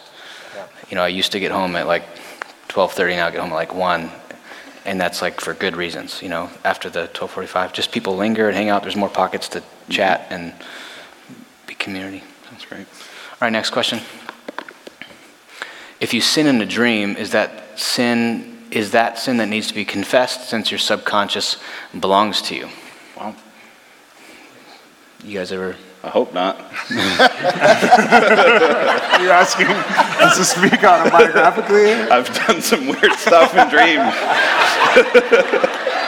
Well, you just confessed it, so there you go. Oh. You're, off, you're off the hook. You confessed it, so there you go. Oh, that is the truth. Oh, man. That's funny. Uh, I think no, but I mean, I was just talking to one of my kids about dreams and just kind of the weird stuff that you can't control in your mind. And I s that's one of the main questions I have for God. Like, why so much randomness in our brain? Why dreams? Why nightmares? Why did you let this part of our body be so kind of out of our control, seemingly? Um, so, but I've never confessed something I did in a dream. I felt guilty after certain dreams and thought, I wonder if that sinful thing in the dream is something, is related to some other way that I'm feeding my heart and soul. And usually it is. And so that has led to um, not repenting of the sin in the dream, but repenting of the inputs that I've been kind of allowing Yeah. that have maybe allowed the, that to take more of a root in my subconscious. But yeah, there's tons I don't understand about that. Kind of like serves as an X-ray. Like, oh, that's in there. What do I think about that? Yeah, maybe, and yet I would I'd tread real lightly on that. Yeah, zero people in the Bible repent of dreams. So, Yeah, as far as I know. Yeah, there's a difference between repentance and confession. They use the word confess. I don't know how many people you need to tell about what's going on in your dreams, but it would be very difficult to repent from something that you can't yeah. physically, like actually control what's going on. So. Email Seth the details. Please email me the contents of your dreams. I'll decide after after I read the dream. Yeah. All right, next question. When should we as Christians engage in public boycotts against companies or organizations that are distinctly against Christian values? That's a pretty good question. Any anybody with economics backgrounds in here? Matthew? Uh, is this an economics question? Um, Oh, there's money Did you involved. talk about this in your MBA training? Right? No, we, I, we didn't talk about this. Um, gosh, there are so many kind of questions inside of that question. One of the questions that I'm thinking this question is asking is to what degree should we operate in the public sphere as a like an entity where we're together moving either a voting block or a, a moral agenda um, there may be a time and place for that. Uh, some of the things I've experienced in my lifetime related to Christians behaving like that make me really nervous, to be honest, and I think can easily move us from the mission and message of the gospel to other things. Um, we care a lot about uh, the way people live and the consequences of behaviors that they engage in, but we care the most about um, Jesus and making him known and his message, the, the, the hills he chose to die on, which were hills of, of love and justice and mercy and grace. So um, there may be a place for this, but if it overshadows the things that are of first importance, the greater things, uh, it would make me nervous. The other thing I would just point out here is almost everything is distinctly against Christian values. There aren't neutral values. Uh, everybody has faith commitments, everybody has values, everybody has a worldview, everybody is putting their faith in something, everyone has a story they're telling, hmm. and any story that isn't the Christian story is in some ways incongruent with Christian values. So I, I, obviously some things are more incongruent than others, but I think we need to just, every time I get the chance to pop the bubble, as though there is neutral space and then religious space. No, it's all religious space. Great. I just add Romans talks about uh, not going against your conscience. So uh, if the word in here was changed to private, I think you should always listen to your conscience. And if you feel like spending money at a company that is doing something that you feel like is totally against your heart, then you need to act according to your conscience. The public part is where I just think wisdom and counselors and talking it out with others is the best course of action before you proceed. So. Great. Next question. Dinosaurs.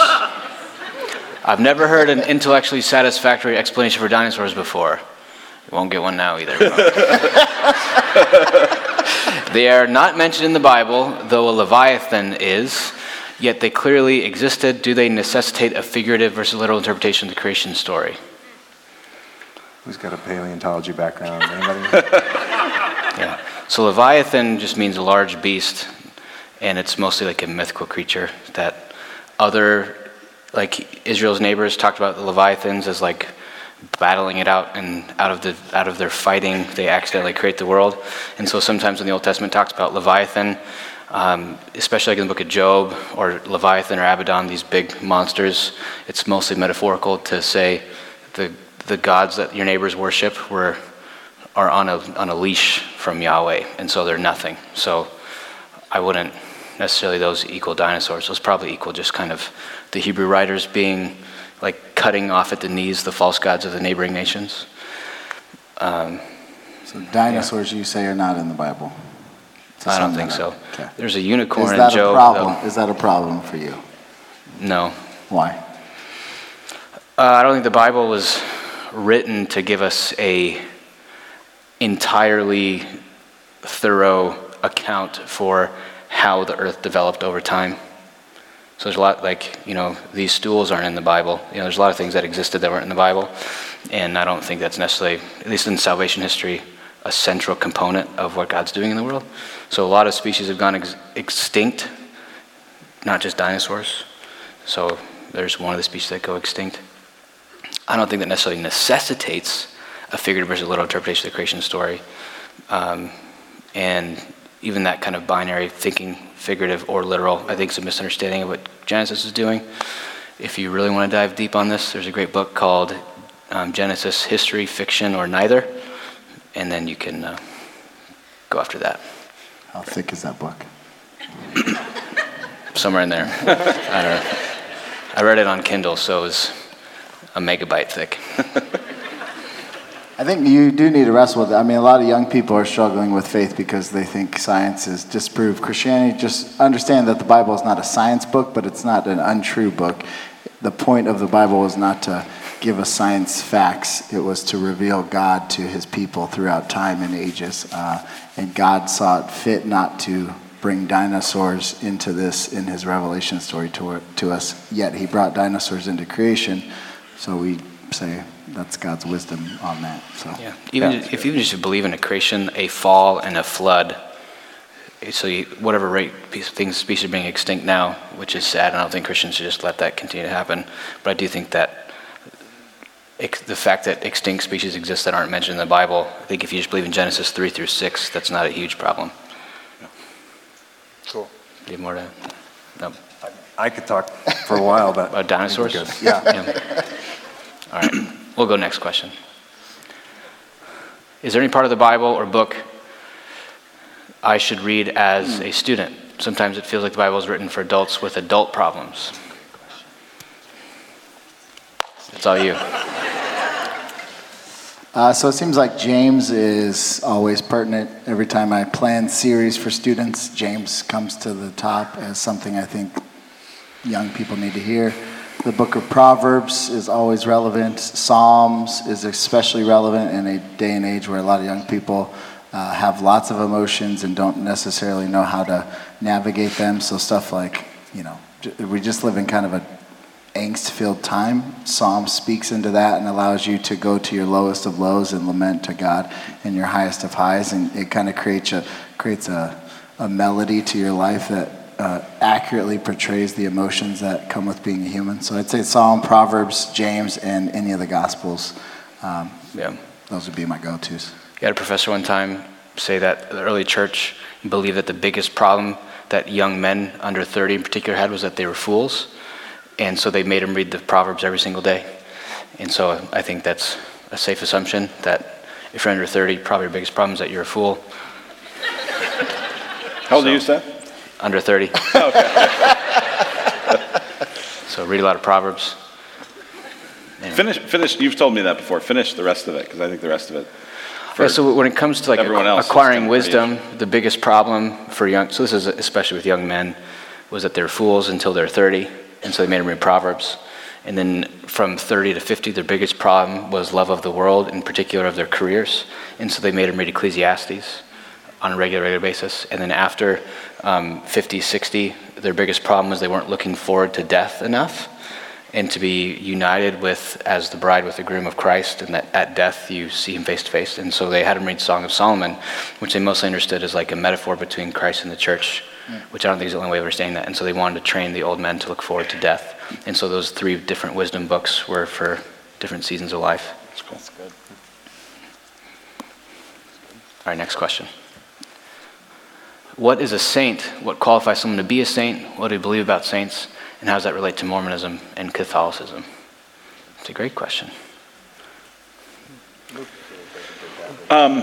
Yeah, so the word saint gets used a number of times in the scriptures. Oftentimes, it's the way the Apostle Paul will introduce a book. He'll say, uh, to the saints who are at Ephesus, or to the saints who are at Philippi. And um, in that sense, he uses the word simply to mean a Christian, someone who is set aside, uh, who has uh, experienced a new life in Christ. Uh, so, what is a saint? I think the biblical answer to that is a saint is a follower of Jesus. A saint is someone who's uh, a Christian in Christ, born again, that sort of thing. So, what qualifies someone to be a saint is uh, that you are a sinner and that you recognize that Jesus is your only hope for salvation and you repent and you turn and you trust in Him. Um, now, what I think this question is getting at is that in these other traditions, there are these uh, kind of elevated people who are uh, usually after death achieve this status of sainthood. Um, I'm honestly not familiar enough with how exactly uh, Mormons or Catholics completely designate that, so I wouldn't want to. Um, I wouldn't want to try to get into to that, other than just to say, if you're a follower of Christ, you're a saint. You're set apart. You're given the Holy Spirit of God, and you're called to live in a way that's faithful to the gospel. Sweet. Next question. What are some practical ways to forgive someone who's wronged you, especially when my flesh feels so justified in my anger and bitterness? Um, I'll take this one real quick. So, one, this is a little bit of a plug, is Vicky is doing another counseling workshop on forgiveness and repentance, and that's going to take like two and a half hours to sufficiently answer that.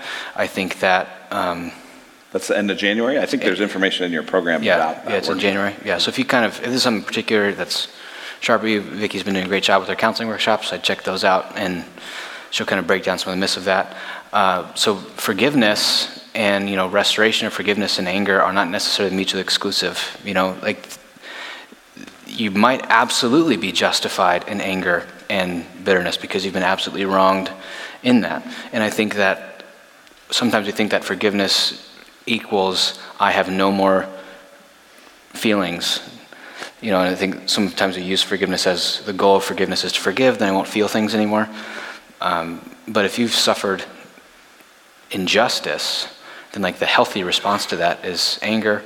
Um, and sometimes bitterness can be like the festering on it, like you, like the plane that's circling overhead. You know, it never kind of goes away, and so it it kind of festers and it reads. And then usually the bitterness is associated with like you're having these conversations in your head where you're like slamming them and putting them down and you're winning and making them feel small like they made you feel small and so bitterness to me feels more like probably not a healthy thing whereas anger can often be totally justified and healthy um, but practical ways to forgive someone i think sometimes like the ways you've been hurt is can produce shame, which means like a closed offness. And so being able to share your story with someone, talk through it with someone, have them acknowledge that was injustice that you suffered, um, can be a helpful way. And even I think like the mental image in my mind is if I'm standing as that person's ultimate judge and deciding whether they're a good person or not, or deciding and I'm assuming their motives and I'm assuming how it's playing out and literally like taking them off of my hook and putting them onto Jesus' hook and saying vengeance belongs to the Lord. Mm-hmm. God is their judge, I'm not their judge.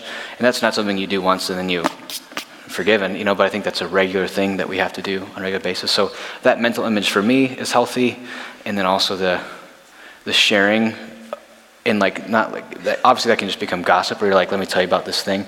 But finding someone who's safe and i can connect to and who listens and is empathetic that i can say this would happen to me and i'm they can pray for you through that. Those can be simple steps. But i think we tend to assume that forgiveness is like a check the box i did it once. But i know pretty much no people who've been seriously wronged who aren't like having on a regular basis see forgiveness as like this process that's unfolding over time rather than like a you vote and mail it in and then it's done. You know, so right, next question. What role do you anticipate Redemption Gateway playing in caring for vulnerable women and unborn by addressing abortion? It's a great question. Yeah, I mean, I, one of the things we're excited about is a portion of our Christmas offering is going toward uh, buying one, maybe even two ultrasound machines, or at least being a part of that.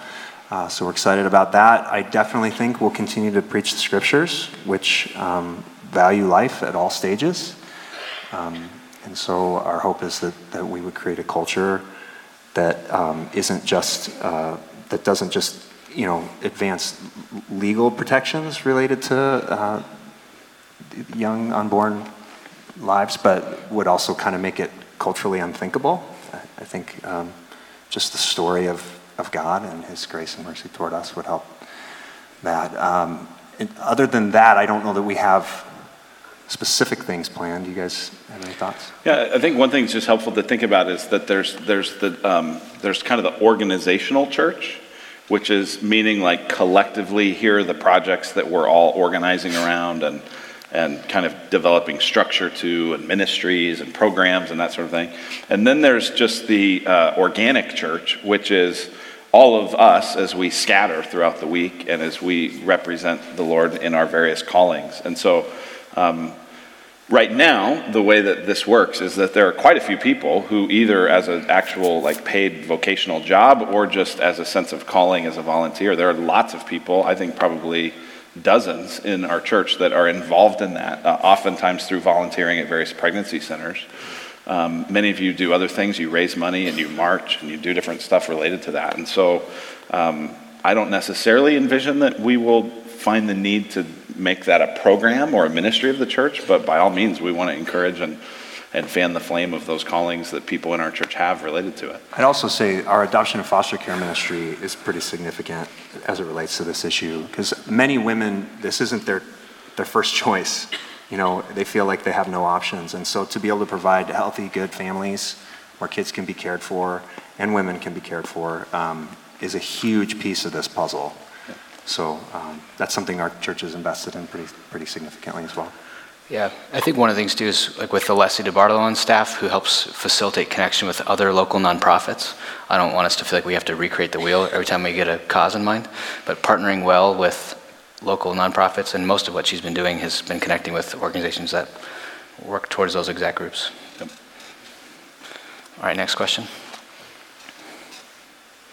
Why are there only men on stage right now? Are there women currently in leadership of the church? And would there be a space for them in a moment like this? Good question. Luke, you want to take that one? Um, yeah. There, so there are three questions to that. Uh, why, the first is why are there only men on stage right now? Um, and there's a couple answers to that. One is um, we decided to have our directional team uh, be on this stage, and those are all men. Um, and uh, all of us are pastors. We believe that the teaching office of the church is to be an office that's uh, given to pastors and elders. Um, and so uh, there are times where we've had uh, interviews and we've had discussions, we've had different things where women have been on stage. Um, but the primary kind of teaching, authoritative uh, teaching ministry is really the role of pastors and elders, which we believe is a role that's for uh, men, according to the scriptures. And so, especially in a context like this, where it's like, hey, what does the Bible say? And we're kind of more than normal, even kind of saying, here's an edict of what the scripture says. Um, that's the answer to that. Are there women currently in leadership at the church? Yes, gloriously and wonderfully, and a number of remarkable women that are in uh, leadership roles. One of the things that's been really neat over the last few years is that a number of years ago, most of the women on our staff played mostly administrative roles, and more and more women on our staff are also playing, or in addition to that, playing uh, more uh, leadership and shepherding and teaching and those sorts of roles. And so that's neat to see the, the gifts uh, there expanding. Um, would there be space for them, space for women at a moment like this? Um, I don't think so. Um, I don't know that that would be, I don't think that would be like a really awful thing at all. Um, but uh, because we're viewing this as kind of an extension of the pulpit and that's an extension of the elders, um, I don't think I don't think we would probably have women be part of this or be part of preaching sermons on Sundays. Great. Anything to add? Nope. Yeah. I don't think we've done great at elevating women historically as a church. I think we're taking better steps, Mm-hmm. but I think this is something that we all recognize we want to do more of and more effectively is do that. And yeah. All right. Next question. How do you think through the auditory volume levels and varying lighting during the worship service? It's great.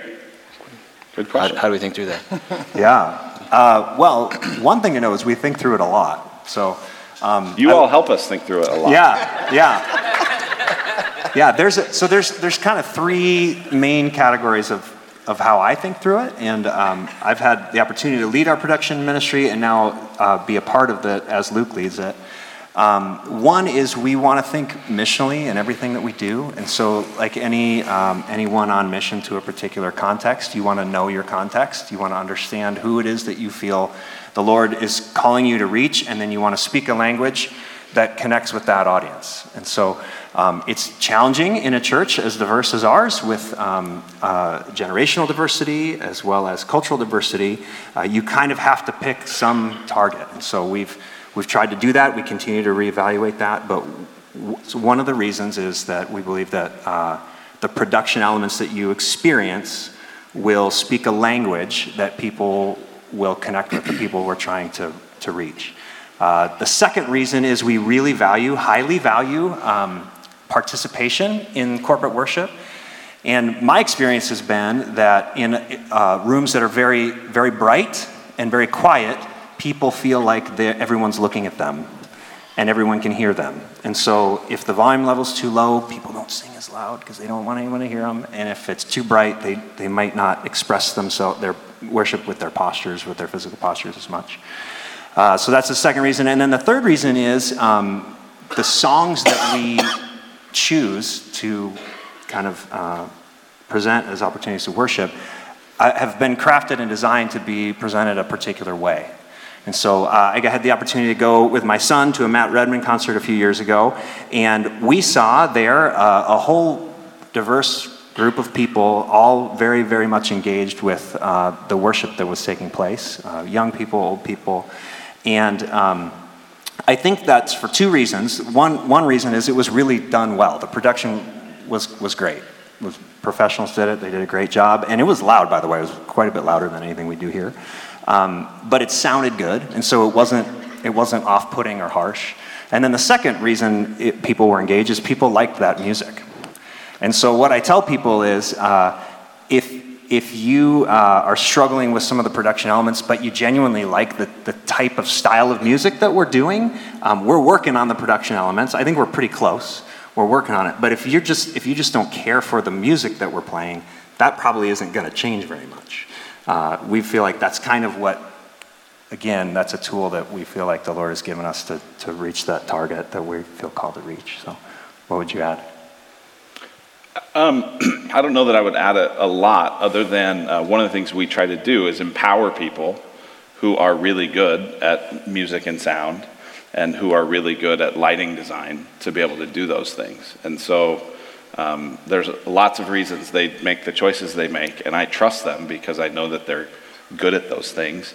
Um, and I'm just not going to be real quick to say, well, why didn't you make the light do this? You know, because I don't even know it did that. Um, and so uh, just try to empower and trust people who have some of that creativity and some of that skill. Ev- Every worship expression through the history of the church has been a contextual decision. There is no like transcendent standard. And so what we're trying to do is discern the context and present something that best speaks the language of the people we're speaking to. All right, next question. What hope is there for those who die young or those who lack of mental capacity makes it impossible for them to express saving faith? It's a great question. What? Yeah, I think we got this one last year too. Um, I'll have a similar answer. There's a little book, uh, What Happens to Babies When They Die, I believe is the title, and it just talks through this very thing. Um, and his argument is they go to heaven because they're uh, in God's hands. Um, and just kind of one of his main arguments is as you see hell and condemnation and punishment in the Bible talked about, it's always uh, people are specific sins and things they've done in this life are talked about. And his point is babies and uh, the mentally uh, un- incapable uh, aren't in that category. The Bible never just talks about a random neutral group of people. It, people that are being punished, God's talking about specific sins. Uh, uh, so that's it's a good it's a short little book. It's easy to read. I think Luke recommended it to me because he's done funerals for young kids before. Um, but I'd say they're in the Lord's hands. That's what I'd say. Yeah, even if you believe in original sin, like the church does, you know, people are still nobody's sent to hell because they were have original sin. They're sent to hell because of their sins they commit. Yeah, that's good. All right, next question. What course of reconnection, or how do you suggest plugging into a church after being severely wounded by God's people? Oh, I'm sorry. God's people, we hurt each other a lot. And so first I just would say you're you're just not alone in that. And it really, really stinks because you feel like of all places that ought to be safe, that ought to be loving, that ought to be humble and caring, this should be one, the church should be one, and, and too many of us have have experiences where that's not the hmm. case. Yeah, the best part about the church is the worst part of the church, hmm. that it's full of sinners. You know, otherwise nobody would be here. But when you show up, everyone's sinners. You know, and so re- reconnection. How do you suggest plugging in? I, th- you know, there's a lot of risk in opening yourself up, but there's no relationship without risk. And so there's there's pain in willfully deciding to allow yourself to be possibly hurt again, and that's not pleasant or easy. Um, but I think that that's a huge step of faith, is I'm going to open myself up to potential future harm by being vulnerable, by being known, by being seen, and uh, you know discerning that, you know, kind of the way that, like if you have five cards, you know, you show people one card at a time, and if they earn the second card, if they earn the third card, if they earn the fourth card, you know. So you might tell some people, I was hurt by the church, and they'll be dismissive or whatever, and you go, okay, well, I'll show that card to somebody else now, you know. And uh, depending on how severely you were wounded, you might need to talk it through with someone. You can, might set up a meeting with a pastor um, or a counselor at the church. If maybe it was a pastor that hurt you, and pastors don't feel like good people to go to.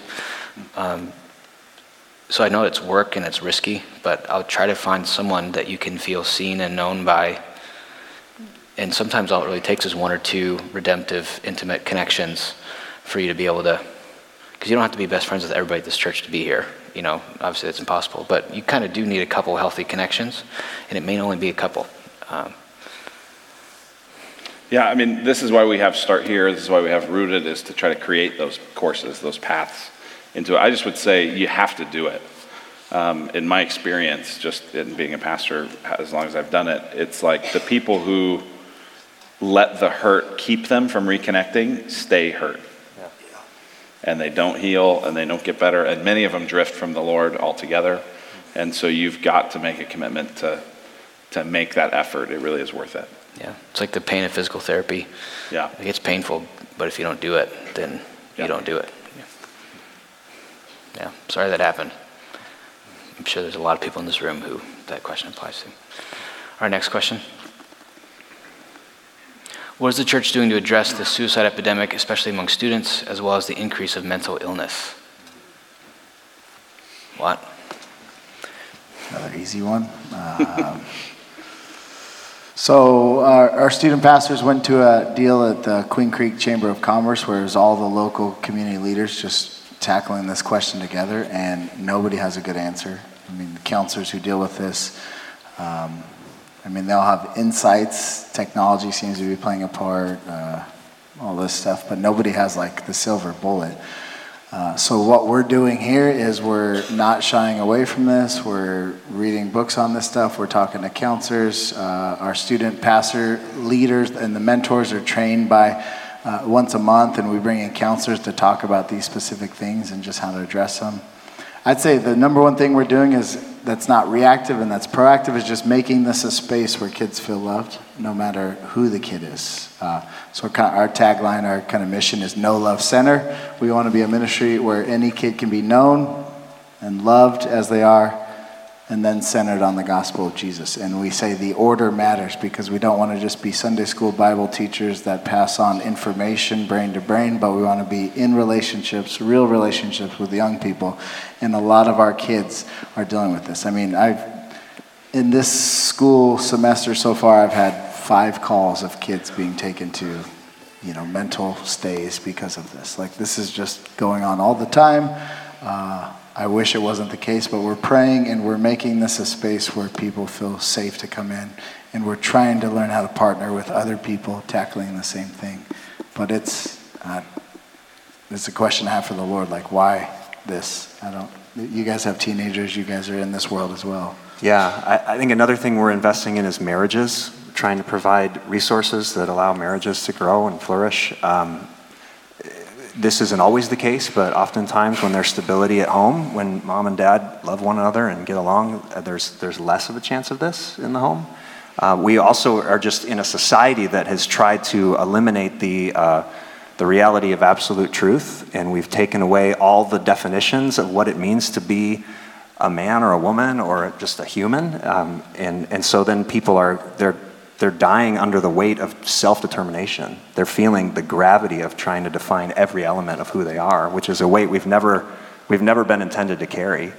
Uh, and that's, that's really heavy. So we're trying to, in a winsome, loving way, tell people who, who they are as created in the image of God, loved, loved by Him, broken through sin, and redeemed by, by Jesus. And so um, helping people just understand the, the purpose of their life and um, and how God, kind of where they fit in God's story, it, that, that orients you and doesn't feel quite as daunting and overwhelming as an entirely blank canvas that you now have to paint out.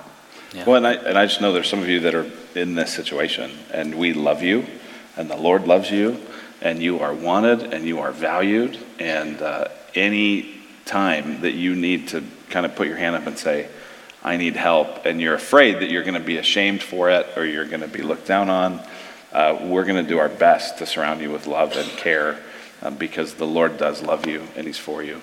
I did a Q&A with students like this and text in, and 60 to 70% of the questions were anxiety, panic attack, depression related. So, um, young people, is, I'm sorry you have to live in this world, but we want to help. The other thing I'd say, we see ourselves as generalists. We're kind of pastors that maybe know a little bit in other areas, but we're not specialists like doctors and psychiatrists. So a lot of what we do is say this is something that needs to be taken care of at a psychiatrist. So uh, if you need help navigating, we can be kind of a first stop sometimes, but we're going to bring in other people that can help as well. So. All right, we have time for one last question. Oh, baby. Looking back over this past year, what are the idols and cultural influences which have impacted our church? I think we're out of time.